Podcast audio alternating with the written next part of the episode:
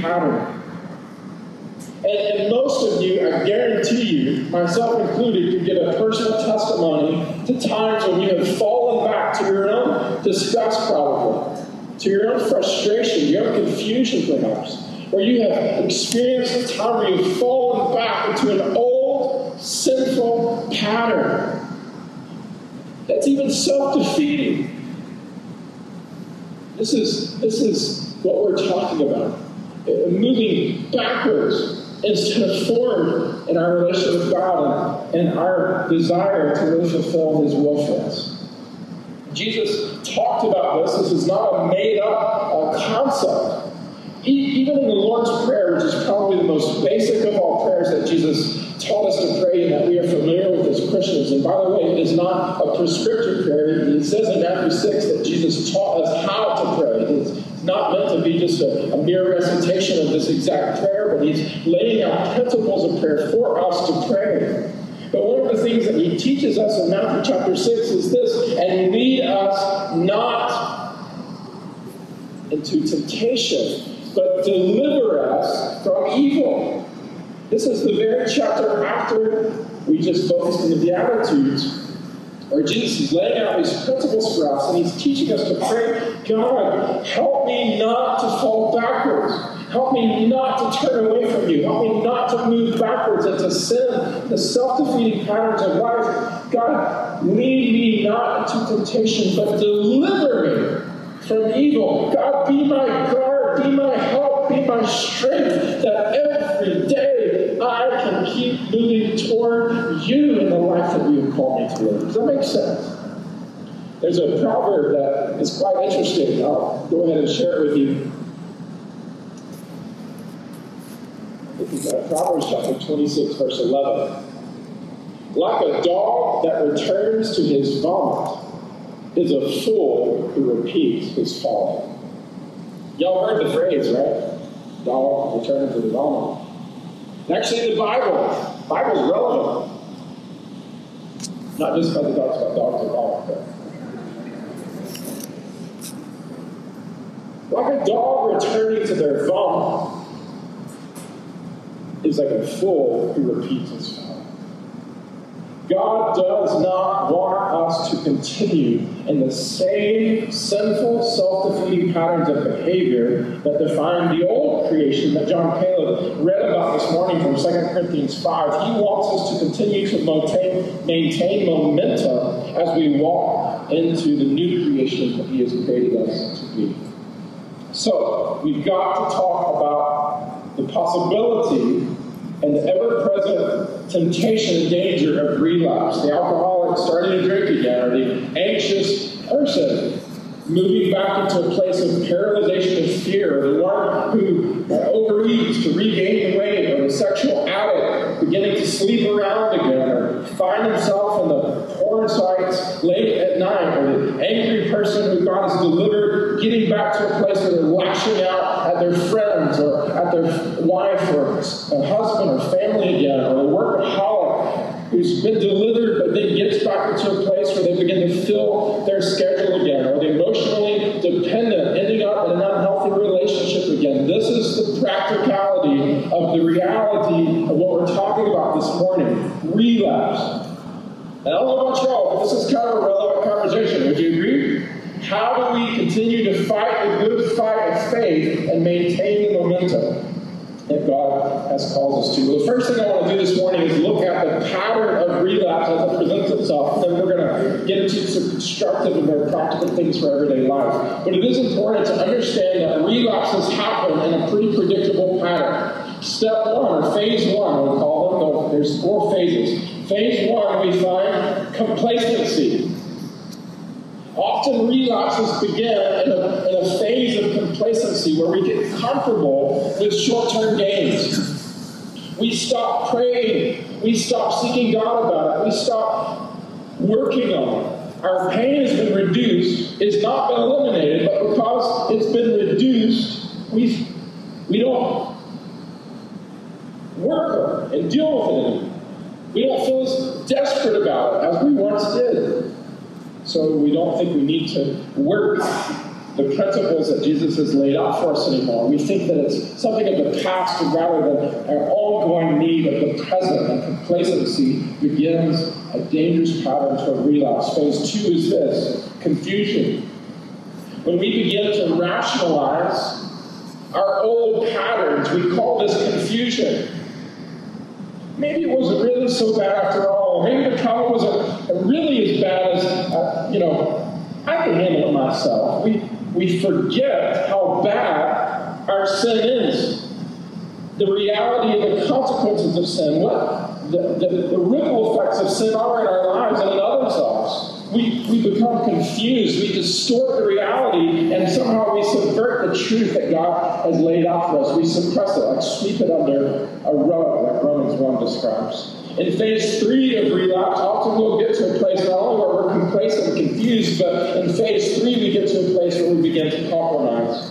This is exactly what David had uh, against him, as he should have guarded himself and not gone to the roof, as he was in a position to see other women without their clothes on. This is not a good place for a guy to be if you're struggling with sexual temptation.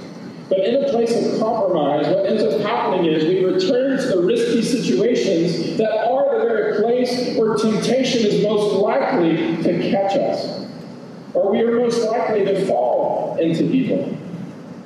We return to the risky place, whether it's the bar, or to the mall, or to the pornography site, or whatever it is. We go back to the unsafe place. And it's almost like you can picture like a, a gambler who's struggling with addictive gambling issues, going to Vegas and just saying, well, I'm just going to be there to see the shows. Really? Don't think that's probably a good idea because when we place ourselves in risky situations, we're more likely to make poor, sinful choices. Can begin with the little things that eventually will not be long before it's all unraveled and the game, the ground of the game can be lost. Phase four is really what we describe as a collapse. So we move from complacency to confusion to compromise, and then we get to the place that most of us would probably just outright describe as the place of relapse. But this is actually when we give in to the to the habit, to the to the sin, to the old hurt and hang up. The hate comes back, the resentment returns, and we fall back into the same pattern of behavior. Now, I do want to help you to see that the collapse is not the relapse. The relapse happens all the way back at complacency. That's when it starts. Okay? The relapse starts with phase one. And many of us think that we are in trouble only at phase four. What I'm trying to raise your guard for and help you understand is that we've got to do this work to fight this fight of faith from phase one, two, three, and four. As we pray that prayer, lead us not into temptation, but deliver us from evil. What are we doing to position ourselves to be guarded against temptation? Watch and pray, Jesus says, that you may not fall into temptation. The collapse is simply the end result, the acting out of faith. So, these are the phases. Now, what are the causes? What are often the causes? I'm going to walk through a few of these, then we're going to get even more practical and constructive. There are four things that often will cause us to end up in this place of relapse. I want to walk through some scriptures. I'm teaching topically, just so you know, most of you are familiar with our church, but in case you're not, usually I walk through books of the Bible here. I'm teaching very, very topically in this series for the purpose of allowing us to see a comprehensive view of some of these really specific topics across all the scripture. So I, I, promise that we're teaching faithfully, but the reason we're jumping around is because it's, it's hard to go to one single place and get a comprehensive view of all that we need for this particular topic. So there's four reasons, or excuse me, four causes of relapse that we can identify. Number one, and this is huge, the Bible warns us about this all the time. Number one, we revert to our own willpower. In our struggle against sin, we will often revert to our own willpower. Paul says to the church of Galatia, Galatians chapter 3, see, they, they were living in a very legalistic way. And he says to them, Are you so foolish?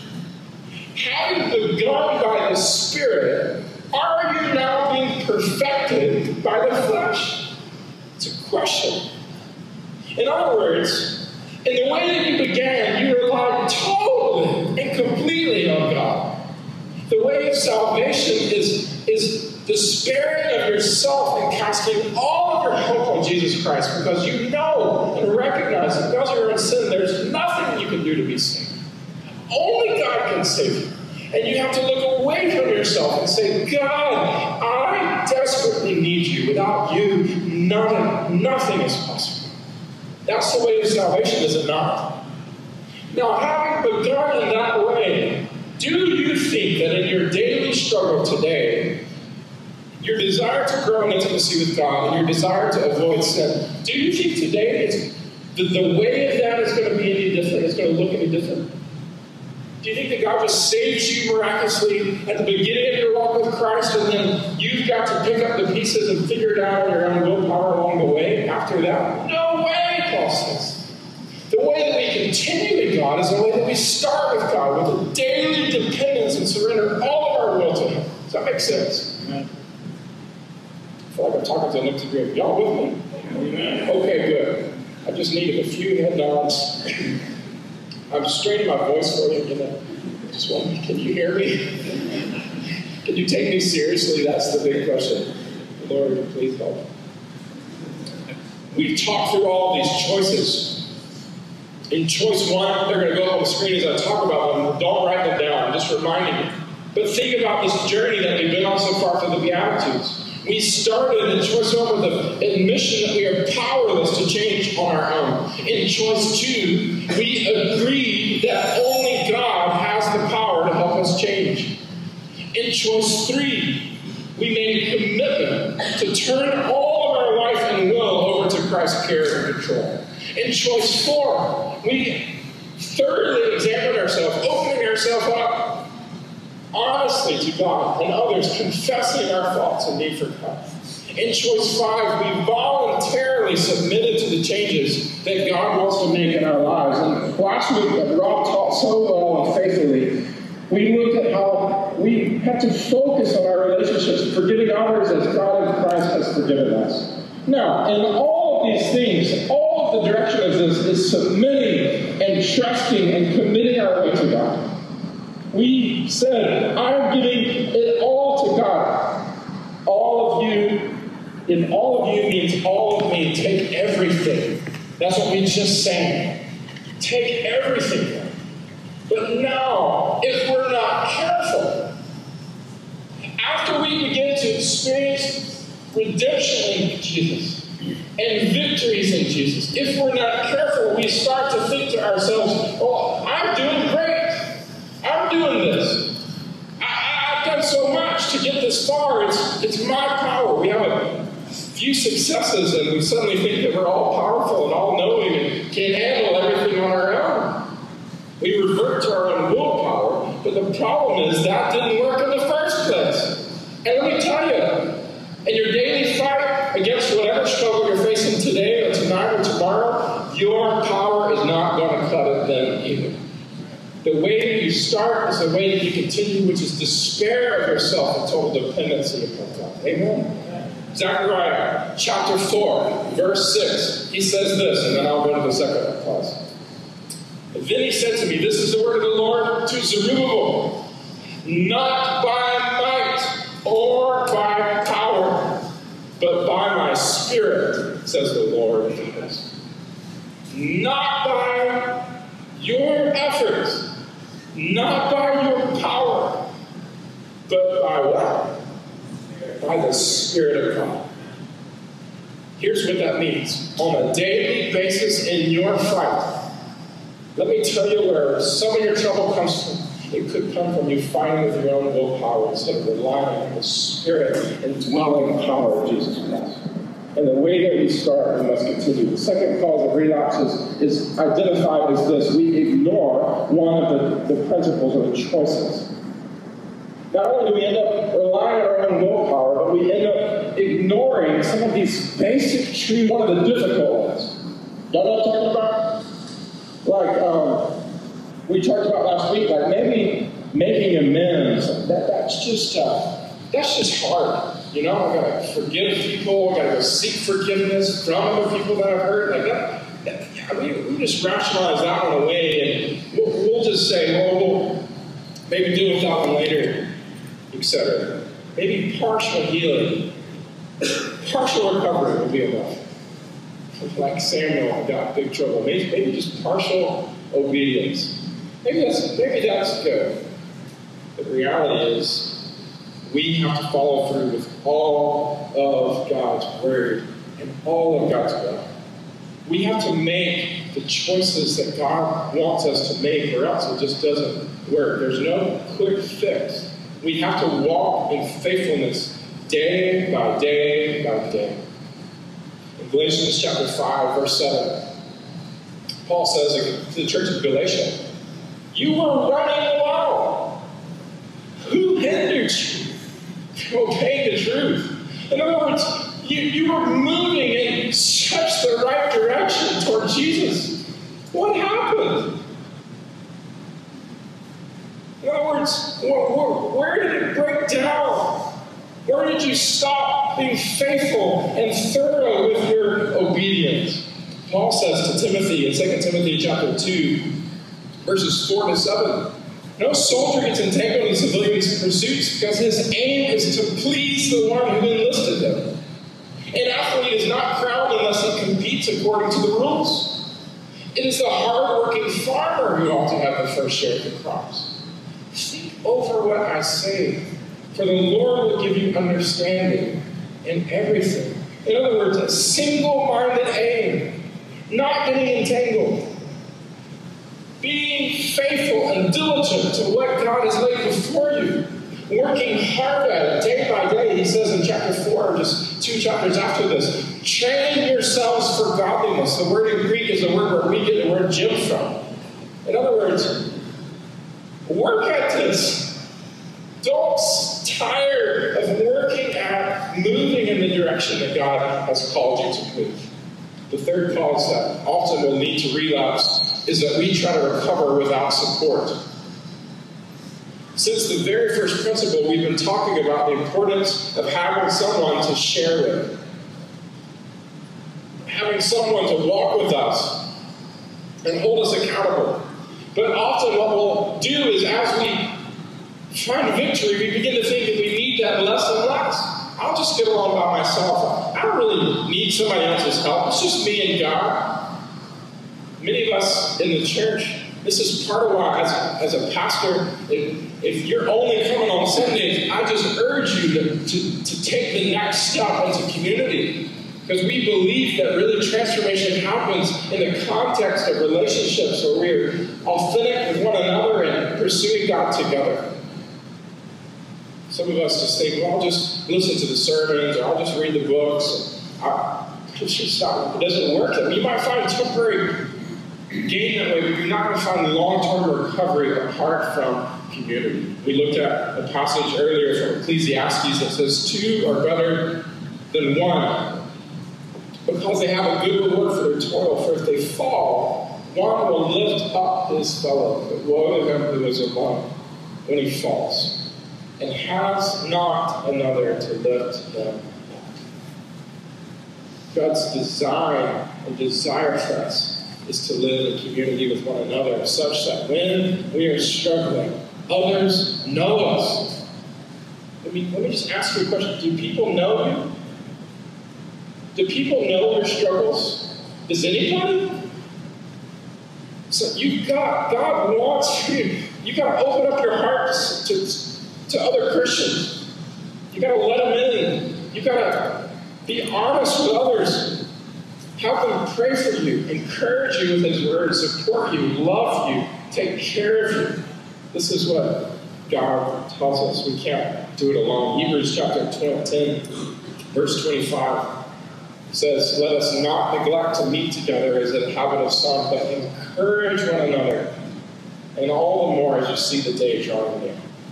Yes, we can think about this in the context of Sundays. Let's not neglect to, to, meet together, but you see that encourage one another. These one another passage all over the scripture, and one another things happen in the context of real relationships, not sitting in rows, but sitting in circles, where you've got people in your life who you're doing the one another stuff with. And this is huge. And if you try to isolate yourself, like I said, I, I really believe that you're setting yourself up for, for potential for relapse. Number four, the fourth cause, and then we'll move on to our, our kind of forward-looking solutions. We become prideful. It's just a reality. We become prideful.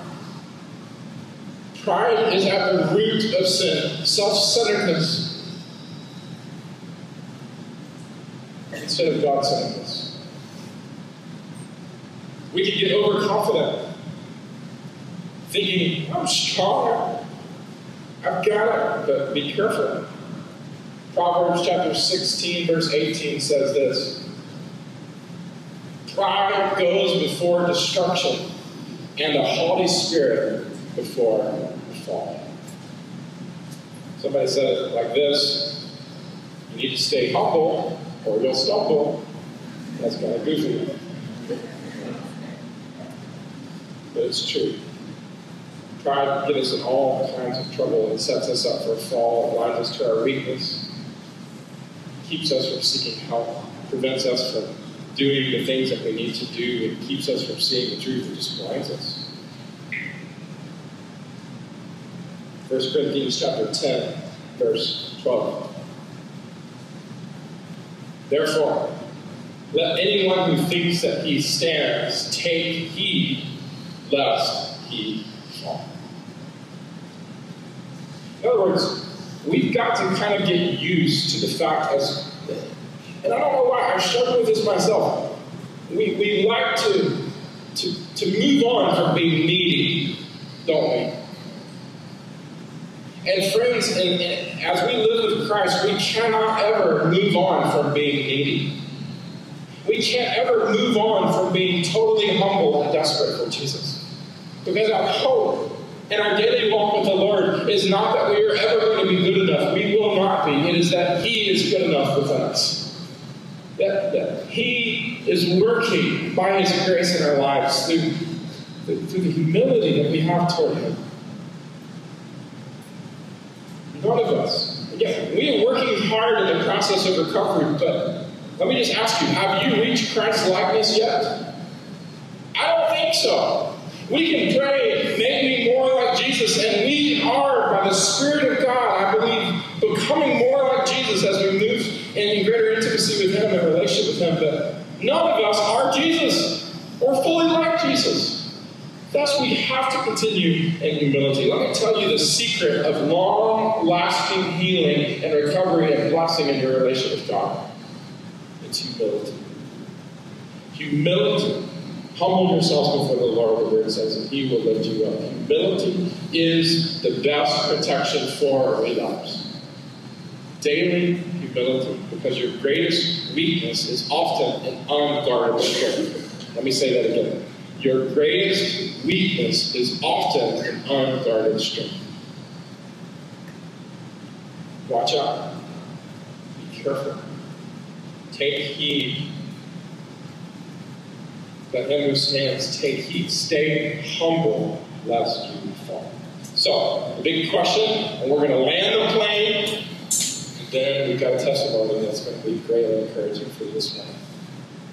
The big question for you then and for us is this How do we then prevent a relapse? In other words, how do we maintain the momentum? And this is where we get to choice seven. I presented the choice at the end today because I think just the order of it helps you to understand why this choice is so important. So please write this down if nothing else. This is the key of choice seven to reserve a daily time with God for self examination for Bible reading, and for prayer. In order to know God and His will for our life, and to gain the power to follow His will. I'll say it again. God calls us to maintain momentum in this way, reserving daily time with God for self examination, Bible reading, and prayer in order to know God and His will for my life, and in order to find the power to live in it.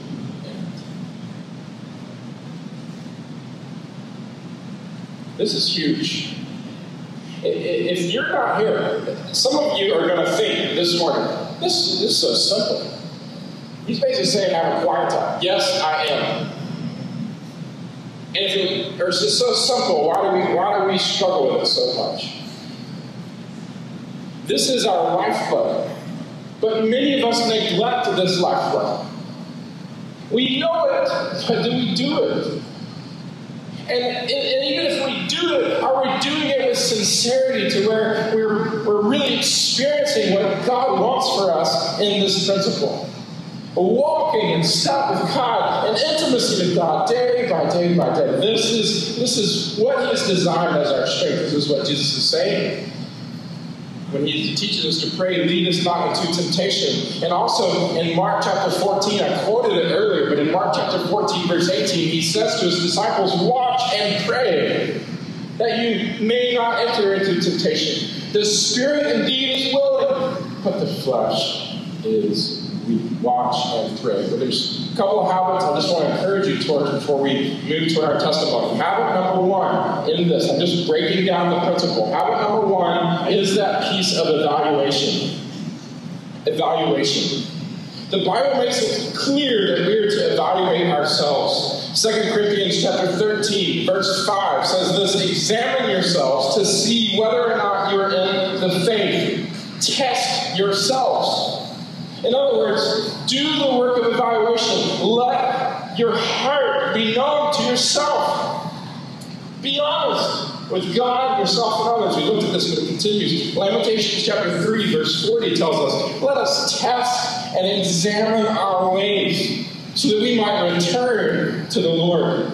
And we've already covered this a few weeks ago, Psalm chapter 139, the very last verses. Search me, O God, and know my heart. Try me and know my thoughts, and see if there be any grievous way in me, and lead me in the way everlasting.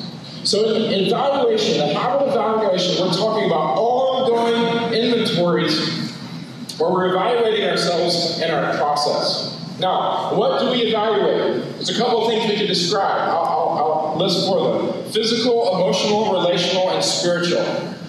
With our physical, what is my body telling me? you got tense muscles, guess what? You're probably under stress, or headache, or back pain. Sometimes way God's made us, our body is often a barometer. Secondly, emotionally, what am I feeling?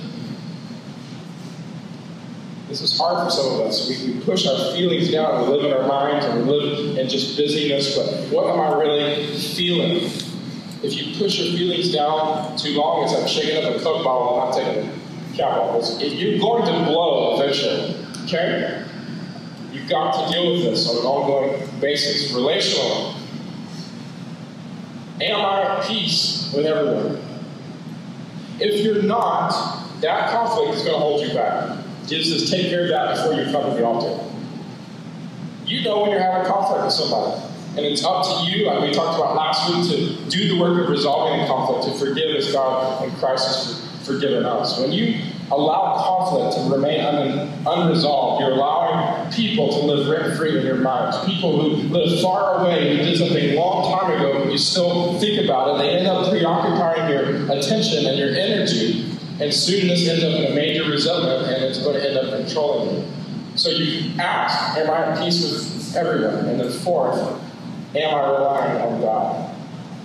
Moment by moment, am I relying on God? Many of us do not take the time regularly to, spend in the presence of God. The invitation, come, all you are weary and heavy laden, I will give you rest. But yet we busy ourselves so much, we disconnect ourselves. Busyness is, is just overtaking us. When, when do we spend alone time, quiet time in the presence of God to really seek Him, hunger for Him, allow Him to fill us and speak to us by His Word? So we evaluate. We evaluate. We do this, Galatians chapter 6, verse 4, because it says, Let each one test his own work, and then his reason to be in boast will be himself alone and not his neighbor. In other words, we've got to do this to make sure we are in a good place with the Lord. We've got to be honest about our failures and honest about our successes. This is so, so important. Now, when do we do it? Y'all ever clean your house? So don't raise your don't. Some of us, we clean in different ways, don't we? I am a, a neat freak. I will take away your cup before you're finished with it to the dishwasher. Anybody else know anybody like that? Know somebody like that? Maybe you are that person. Constantly, like I like carry around a broom in my hand and a dust cloth together. I'm just like, woo! It's just before I leave for the day, the house has got to be just certain, right? Some of us are more like the daily of the day, we'll reset it for the next day. Some of us are only like the, the seasonal cleaners. like once a season, we, we work on it. You can think about the daily work of, of, of confession and, and repentance and pursuing Jesus with uh, just receiving His grace and forgiveness and pursuing greater intimacy with Him, kind of in the same ways you think about your house cleaning. There is really a spot check kind of cleaning that can happen where, as we live day by day, uh, moment by moment, where we're dealing with things, where we're not letting a sin stockpile. We're keeping short accounts with God. This is the kind of evaluation. When the Holy Spirit convicts you of something, you don't just suppress it and think, well, I'll deal with it later. You take time right then and deal with it. If you've done wrong or you sin against the Lord, right then and there you ask forgiveness, you repent, and you seek His forgiving grace, His, His cleansing work in your heart and life. It's like taking out the garbage every day. Sometimes you have to take it out more than once because it really stinks. Right? We had Zaxby's in ours last night, it really stunk. You take that junk out.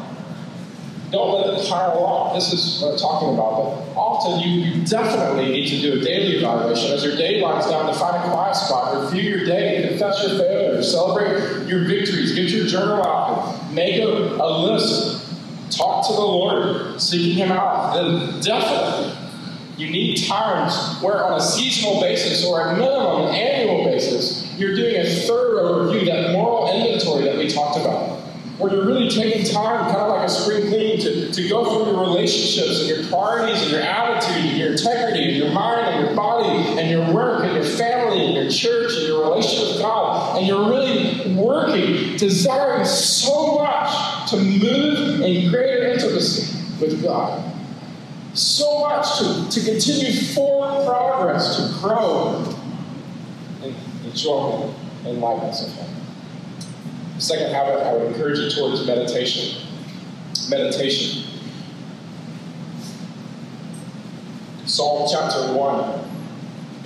Blessed is the man who walks not in the counsel of the wicked, nor stands in the way of sinners, nor sits in the seat of scoffers, but his delight is in the law of the Lord. And on his law he meditates day and night. He is like a tree planted by streams of water that yields its fruit in its season, and its leaf does not wither. Do you hear the Lord calling into the place where your roots go deep down into His presence, into His person, into His promise, and you are just living that abiding life with Jesus that we talked about from John chapter 15? There's some blessings that are obvious in this psalm. Fruit without fail, well being, success, if we hold God's word deep in our hearts and meditate on it, if we spend that precious time alone with God, we can be sure that God will bear fruit in our lives. He will work in transformative and healing ways. We can remain strong, healthy, tall. We can find success. We're not talking about material financial prosperity. We're talking about prosperity of life, succeeding in the things that God wants for us in our life. How do we do this? It just looks like being just on a daily basis. Ephesians chapter 5 is a passage I go to often where it says, Don't be drunk with wine. Don't, don't try to fill yourselves up with the things of this world. Many of us don't find this kind of intimacy and satisfaction. I'm not just talking about quiet time. I've got to go do my quiet time. Sorry, don't bother me. I have to do my quiet time. What a bore. That is miserable. When we talk about quiet times, we're not talking about a boring, frustrating, obligatory discipline that we have to hold to in our lives. We're talking about setting aside the best part of the day, the time that we get to meet with the living God and enjoy His presence. Where we say, God, heart longing for so much. But I know there ain't nothing in this world. I can't drink enough drinks. I can't have sex enough. I can't have pleasures enough, money enough, success enough. There's nothing in this world that will satisfy my heart. My heart is made for you. So, God, I'm not going to be filled with anything else. I'm sitting here until you fill me with your Holy Spirit. Be filled, present, active, indicative, and Greek. Be always being filled with the Spirit of God to the point that you're singing and making melody in your heart. This is not a boring, quiet time. Exciting, joyful, happy time with God. Singing in your heart, giving thanks to God the Father for everything. Giving thanks and everything through Jesus Christ. Amen? This is what? This is the goodness of Christian life. Like, this is the sweet spot of Christian life. When you recognize the opportunity to meet with the living God and have Him satisfy your soul on a daily basis. This is the good, good, good, good, good stuff, okay? I gotta close. The last habit we'll talk about is prayer. Spending time with God in intimacy, and, always with His Word. Okay? You cannot separate time with God and time in His Word. They go together. It's how God speaks. Third prayer. We don't separate this either, but I categorize this help understand that it's like spiritual breathing for us. Pneuma the, the, the Hebrew, I don't want to get too geeky on you, but it literally is the same word for breath. It's prayer is that intimate spiritual breathing, ongoing communion with God, where our souls are communing with, with His Spirit, our spirit with His Spirit, and we're constantly saying, God, I know that I can't, but I God, I that you can. I'm feasting on your promises. I'm enjoying you and your presence, and I'm seeking your help at all times and all ways. I'm abiding in you because I know apart from you, I can do nothing. Jesus says, watch and pray, watch and pray, watch and pray, so that you do not enter into temptation. How do you avoid temptation? We Relapse. We pray. We live in this ongoing, fluid, life-giving relationship with God, where prayer is our very spiritual breath. Amen. We pray like Jesus taught us. Our Father in heaven, hallowed be your, your name. Your kingdom come. Your will be done on earth as it is in heaven. Give us this day our daily bread. Forgive us our debts as we forgive our debtors. And lead us not into temptation, but deliver us from evil. Watch and pray. Maintain momentum. Y'all got it? How do we do it? Let's put it back up. Then I'll call Bobby and Allie. Y'all come on. Reserve a daily time with God for self examination, for Bible reading and prayer. In order to know God and His will for my life and gain the power to do it. I just want to encourage you, okay? I'll say this. Just want to encourage you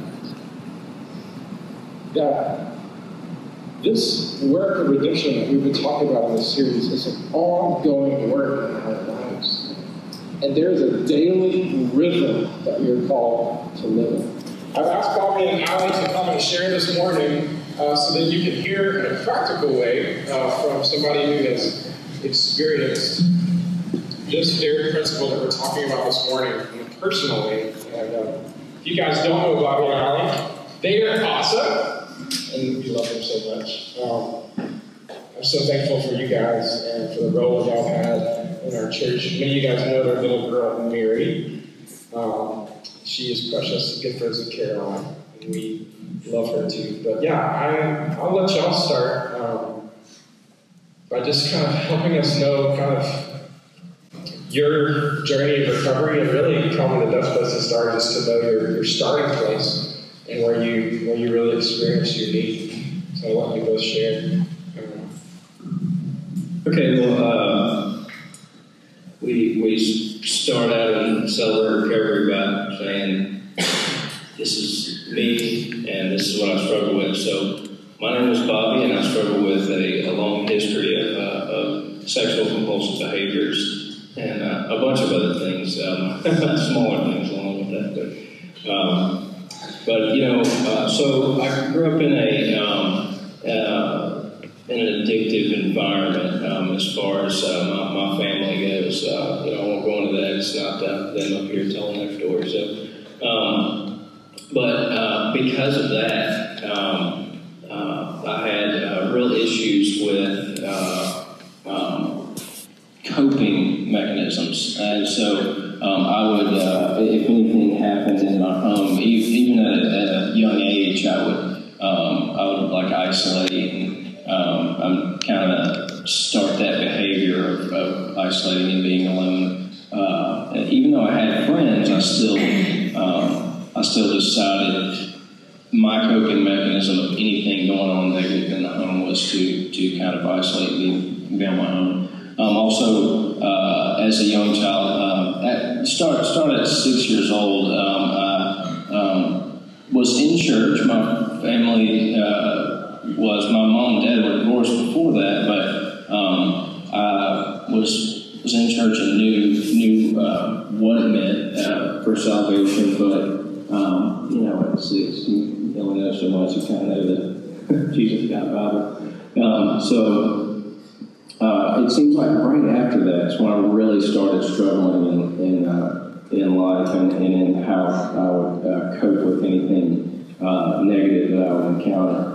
Um, I, encountered like uh, you know uh, school bullies, and um, this was then I would I would isolate from that. I would um, encounter you know just things in the home that are just unrest and um, and so I would, I would uh, sort of just kind of go off on Even though I had brothers and sisters, I would, you know, I'd play with them and then have my uh, alone time, which, uh, you know, it's not like the alone time you were just preaching about where I just went and prayed. So, um, so, um, you know, so I, uh, was, I, I caught uh, some uh, validation seeking through um,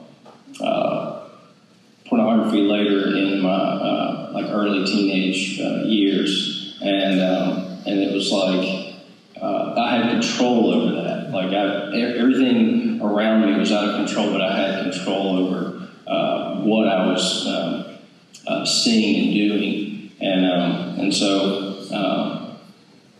uh, I had guilt and shame because I was uh, saved, um, and I was thinking this is not right. Like I'm going to church and I'm, I'm learning all these things. I'm you know reading the Bible, but I'm still returning to these things, and the, um, so I had a, a, a real uh, a real struggle of okay, this is I know this is wrong, but I, I, I keep going back to it. It's um, uh, the verse about the dog returning to its vomit was very uh, much um, a part of my life. Um, and so I, uh, I would continue to struggle in things, and, and I would um, uh, just not find redemption. I would only find remorse after I would do it. Um, and so remorse only takes you so far. And then I, I also had controlling nature of I can do um, all these things. I was very capable in sports, and um, and so I thought, you know, that can carry over into my spiritual life, and I also can deal with this on my own, away from everybody, to where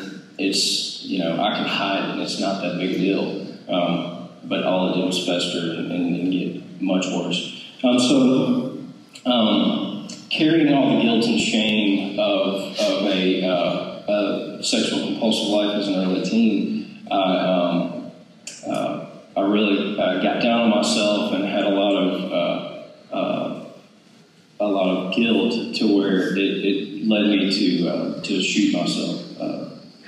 And and I thought I was 18 years old and I was in high school and um, I thought you know there's I kept reading the verse of uh, like if your eye causes you to sin, gouge it out, and you know if your hand causes you to sin, you know cut it off, and uh, that just kept recurring. Like it was almost as if I, you know, uh, just couldn't couldn't handle it anymore on my own, and I couldn't I couldn't handle it on my own. But of course, that was the wrong direction. Thankfully, uh, God brought me out of the hospital from that, um, and I was able to graduate high school.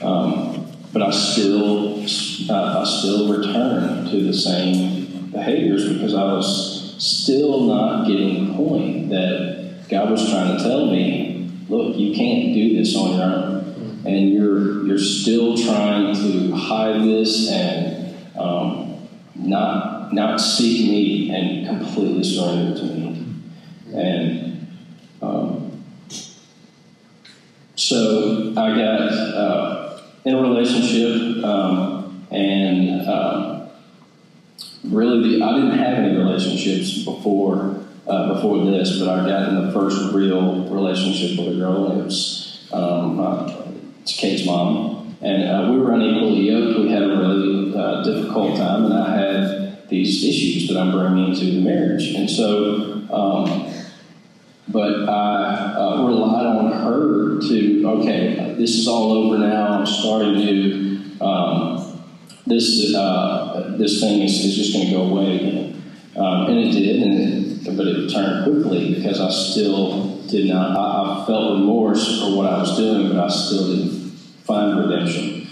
So through that. Um, uh, I, I would never uh, say that, that God did not bring uh, Kate in this world for a reason. Um, and uh, even though I was in an yoked marriage and I was bringing so much uh, sorrow upon it, um, but it ended in divorce. Um, you know, I went uh, through that in sorrow and shame and, and, uh, and knowing that I had, you know, still had all the baggage of, and, and grief and guilt that I carried.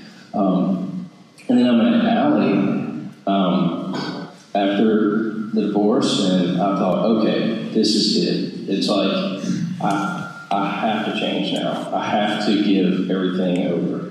Well, before I would give 90% over. Well, this time I gave like 98% over. And I thought, you know, she's worth it. This is what's going to save me from, from myself. And she uh, supported me in every way. This is, um, so I, I, said, God, this is designed to uh, for us to be together. Um, but I still had this uh, that I was holding on to. I told her uh, almost all of full disclosure, but I, I, still had lies and stuff that I would uh, um, return to and try to live on and, um, and just hold to myself because I just really didn't realize how controlling I really was of um, having to have my own um, environment uh, that I created that um, I could never uh, save myself from, um, all the while being saved. Uh, so I've always had my life given over to Christ, but not my will. Um, so uh, after uh, meeting Allie, uh, again, we went through so many um, trials, uh, but they were so much, uh, they seemed like a lesser blow. Um, like, okay, I'm really trying hard to get rid of this but I'm still withholding. I'm still giving 97% or 98%. I'm still withholding what I'm completely dealing with, and I can't, I cannot uh, surpass this or, or, or surmount this. Okay, so just to remind for me too, um, I grew up in a Christian home. My father's a pastor, was all my life. Um, I was saved at a young age, and um, I went through my own struggles of sexual sin, um, sex before marriage, um, alcohol, drugs, um, and, and a marriage that failed and ended in divorce also. And all the while also being saved. Um, whereas maybe my sins I didn't find as evident. Um, I also completely relied on the fact that I had a salvation experience, that I was raised in the church, and that I knew all the Bible stories. And that was enough for me. That was my relationship with Jesus. And I would have told you all the while up until um, this tragedy in our marriage that I had a relationship with Jesus. Um, but I somehow was exempt from a quiet time because I knew the word, I knew the stories. I was a worship leader, I knew all the songs. And so um, I did not realize how important um, the, the daily time with Jesus was.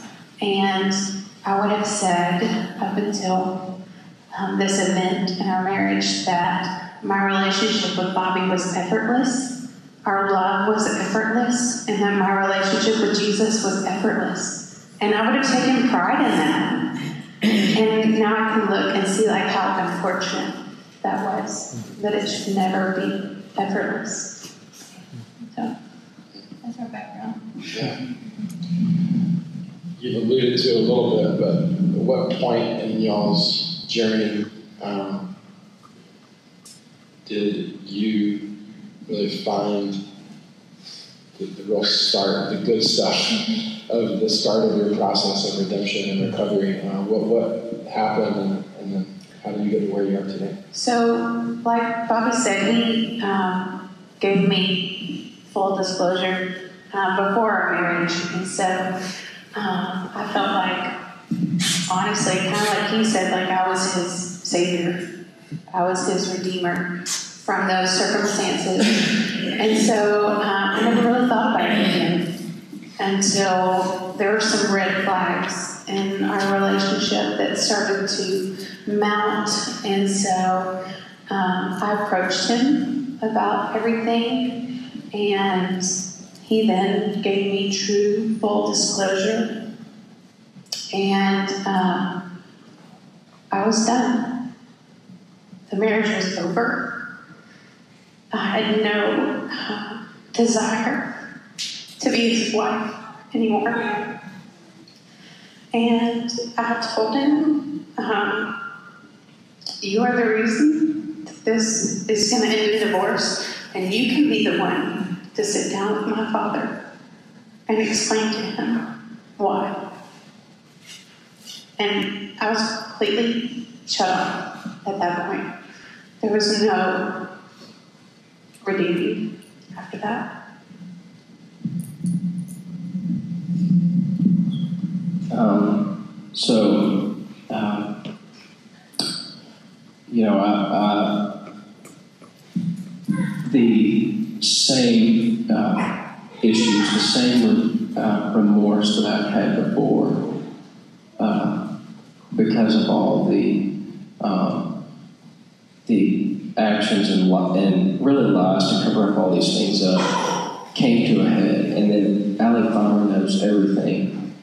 Um, it was like, okay, God, I, I literally have no more control whatsoever. Not that I ever had it, but I, I really had uh, no control over what was about to happen. Um, you know, I felt like, you know, I can control consequences because I can sweep all this under the rug, and but that was all over. And once I finally fully disclosed, we went through a really dark time.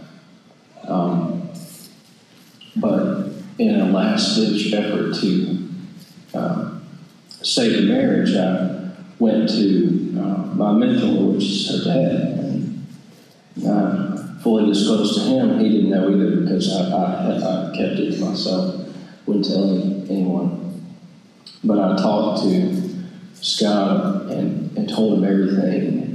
He said, uh, he said, don't go home yet. Uh, you know, Al's mom's, you know, meeting with her. He was so gracious to embrace me as his son. And he showed me God's grace uh, that I, I don't know if I could do if someone was dating Kate or Miriam came to me with the things that I came to him with. Um, so after that, he uh, he goes and uh, he talks to to Allie, uh, and you could probably Yeah, so tell me this. he came to me and I was, you know, I was so upset and um, I was proud, honestly, because I had always said, you know, I would never stay in a marriage like this, and I was proud that I had this plan that I could lay out to my dad, who's an amazing, godly man, and I knew that he would embrace me and say, "I support you."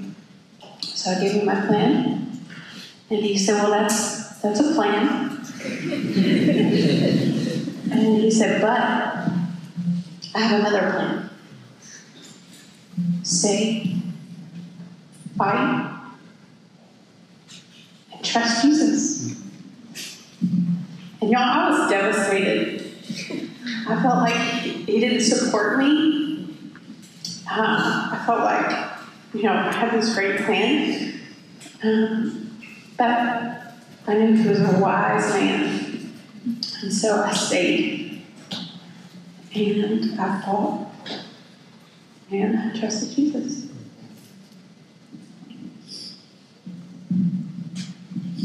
Praise God. So, in thinking about um, what we've talked about today, you get to the point right here. I'm talking about what we're talking about today. Uh, what does this look like? How has this played out in y'all's uh, lives and in your marriage? Uh, you're unique in that you are a couple, and everybody else who has shared has been singles. But yeah, can you just speak to kind of the, the realities of relapse and the, the priorities of this daily time with God some of these things we talked about, just what this looked like in my life. So,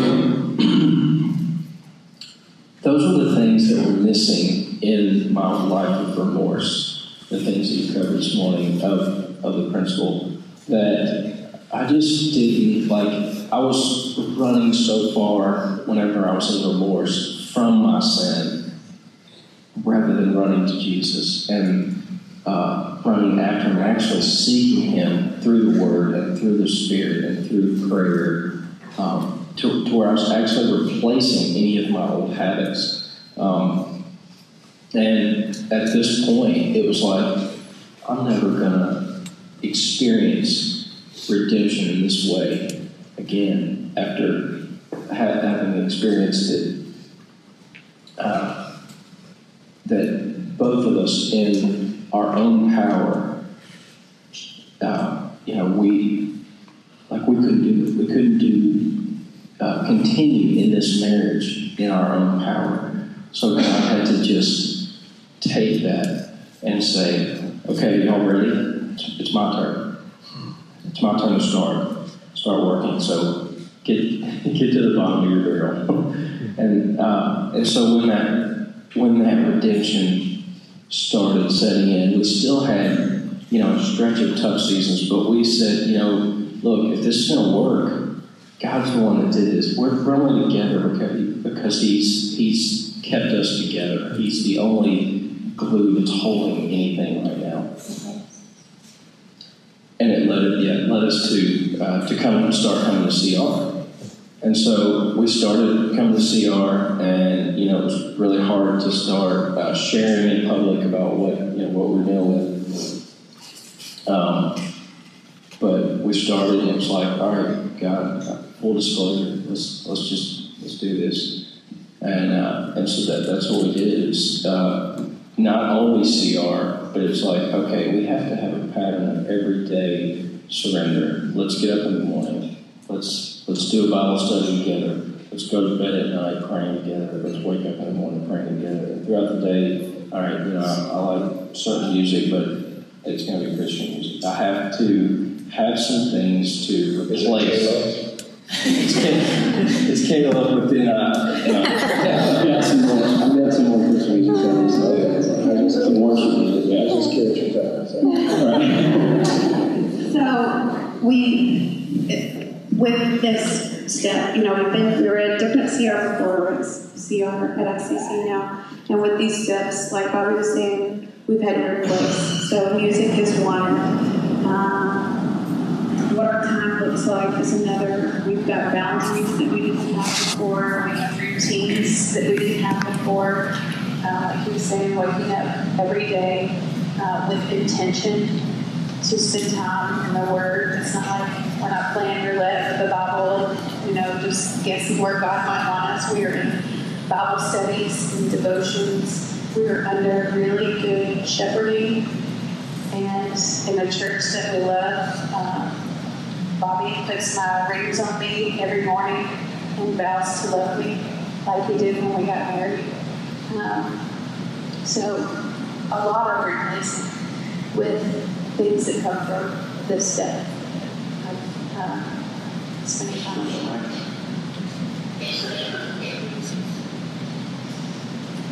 In closing, how would you encourage somebody else who is maybe beginning to experience redemption, maybe saved, not surrendered in certain areas of life? Um, yeah, well, how would you encourage them? People are trying to work through how to how to really make this daily thing and not just once done kind of thing.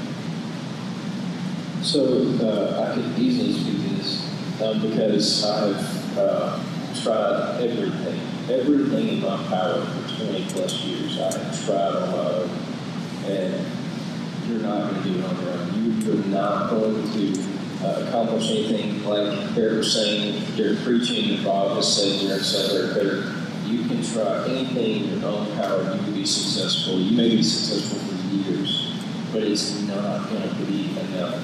It's not the living water that we can drink from that Jesus provides. It's not.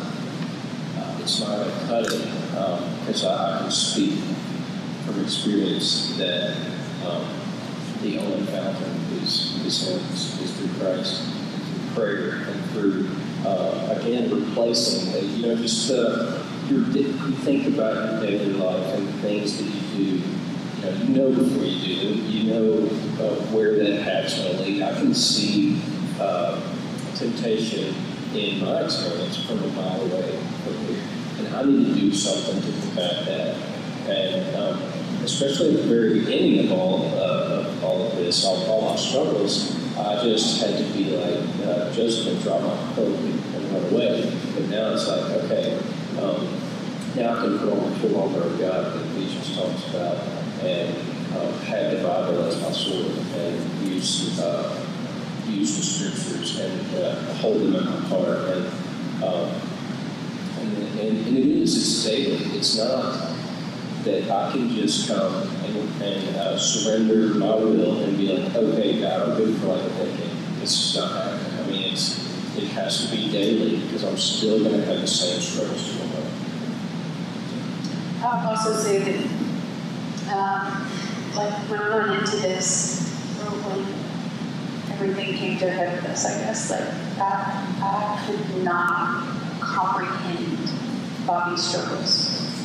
I just couldn't fathom them. Made no sense to me. And when I reached out and like read, you know, about stuff like that, I found that there was such a problem that no one talks about. And and God revealed to me through the Word and through CR that um, no one talks about their shame. It's not normal. It, it should be. And James five sixteen, the Word says that we should confess our sins to each other, and um, that's just not how I grew up. And so, like the first time I ever heard someone talk about drugs or alcohol or pornography in church, I was so mortified.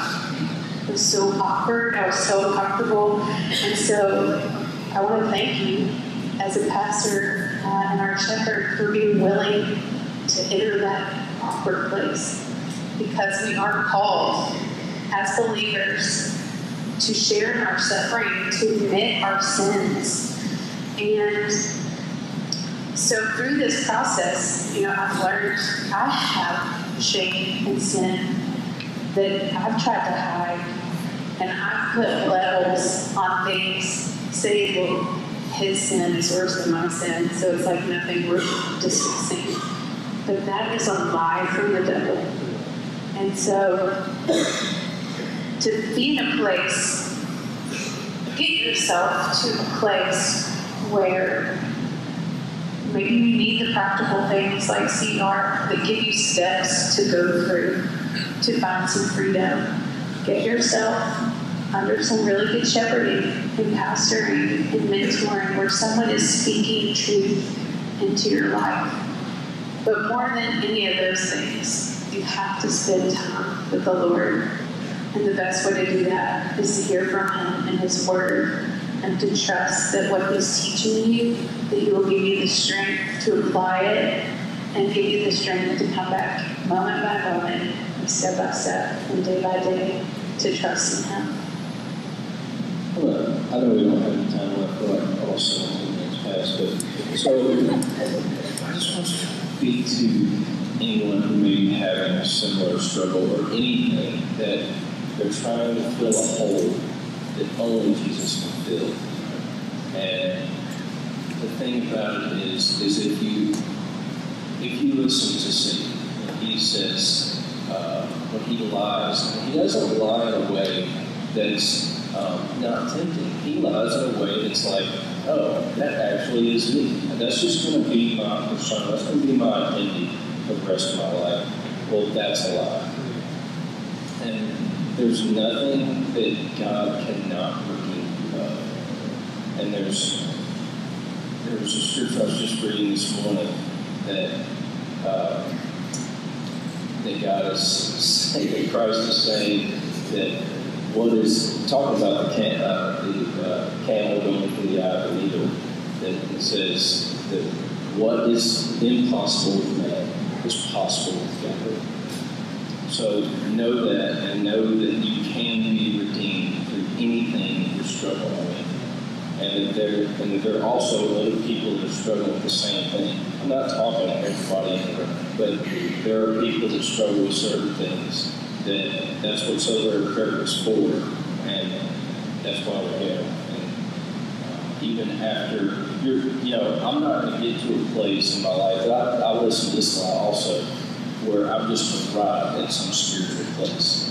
Um, I have to every day take up my cross daily, like Luke 9 23 says, and follow, follow Christ.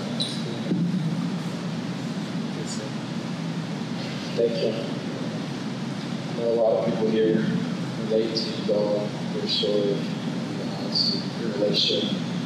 Incredibly helpful for us. I know it takes a lot of courage um, to share, but I hope you know how much we love you too. And your sharing uh, helps us so much and gives us you even more that we see Jesus in you and your marriage. I just tell you that as your pastor. I, I see you guys both pursuing Jesus. And I really believe uh, your marriage is a testimony to Jesus as well. I'm so thankful God uh, gave redemption to you both, but also redemption to your relationship that you're here today. Thank you so much. Can y'all tell them thank you?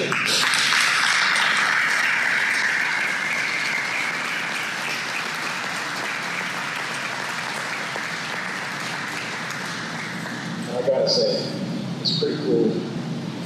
Most people know you're worshiping, they think, you know, worshiping and pursuing is pretty cool, but knowing you're a firefighter, and that testimony of just saying, I'm a man who wants to pursue Jesus every day, that's really cool. And I pray for more godly men like you, God.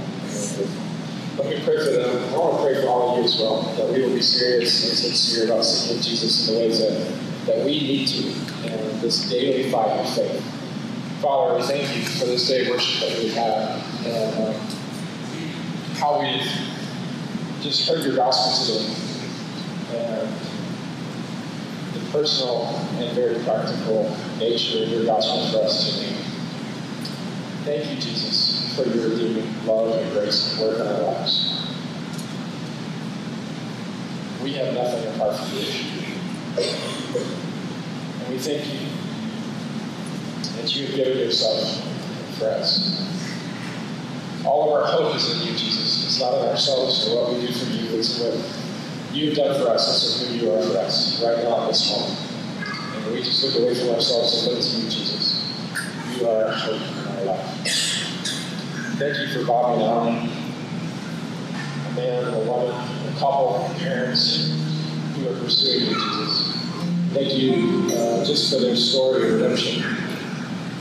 Thank you for leading them and bringing them to a place where they were so empty of themselves that they were ready to really receive and fully surrender to you. And how you are present in the work with them, holding them by your grace, allowing them to be a living sacrifice for you, Jesus, a living testimony of your redeeming love. God, I just pray for them that they would continue to fight that daily fight of faith that they would continue to guard and be the closet that's entrusted to them. Lord, you protect them from evil, them not to temptation, and Lord, help them daily to continue to seek you with their heart and to live with their heart. God, I pray for each and every one of us here today. All of us need this reminder, God, that our pursuit of you is a daily daily invitation. And Lord, every day we need to take up our cross and follow. So Jesus, we that you would lead us not into temptation, but deliver us from evil. And Lord, we pray that we can be people who fight for faith, moment by moment, day by day. Lord, we would just cling to your cross. That we would yearn for the satisfaction that comes only in Jesus. That we would experience the indwelling presence of your Holy Spirit. That, Lord, our lives would be a living testimony to your glorious grace. We thank you. We pray this in Jesus' name.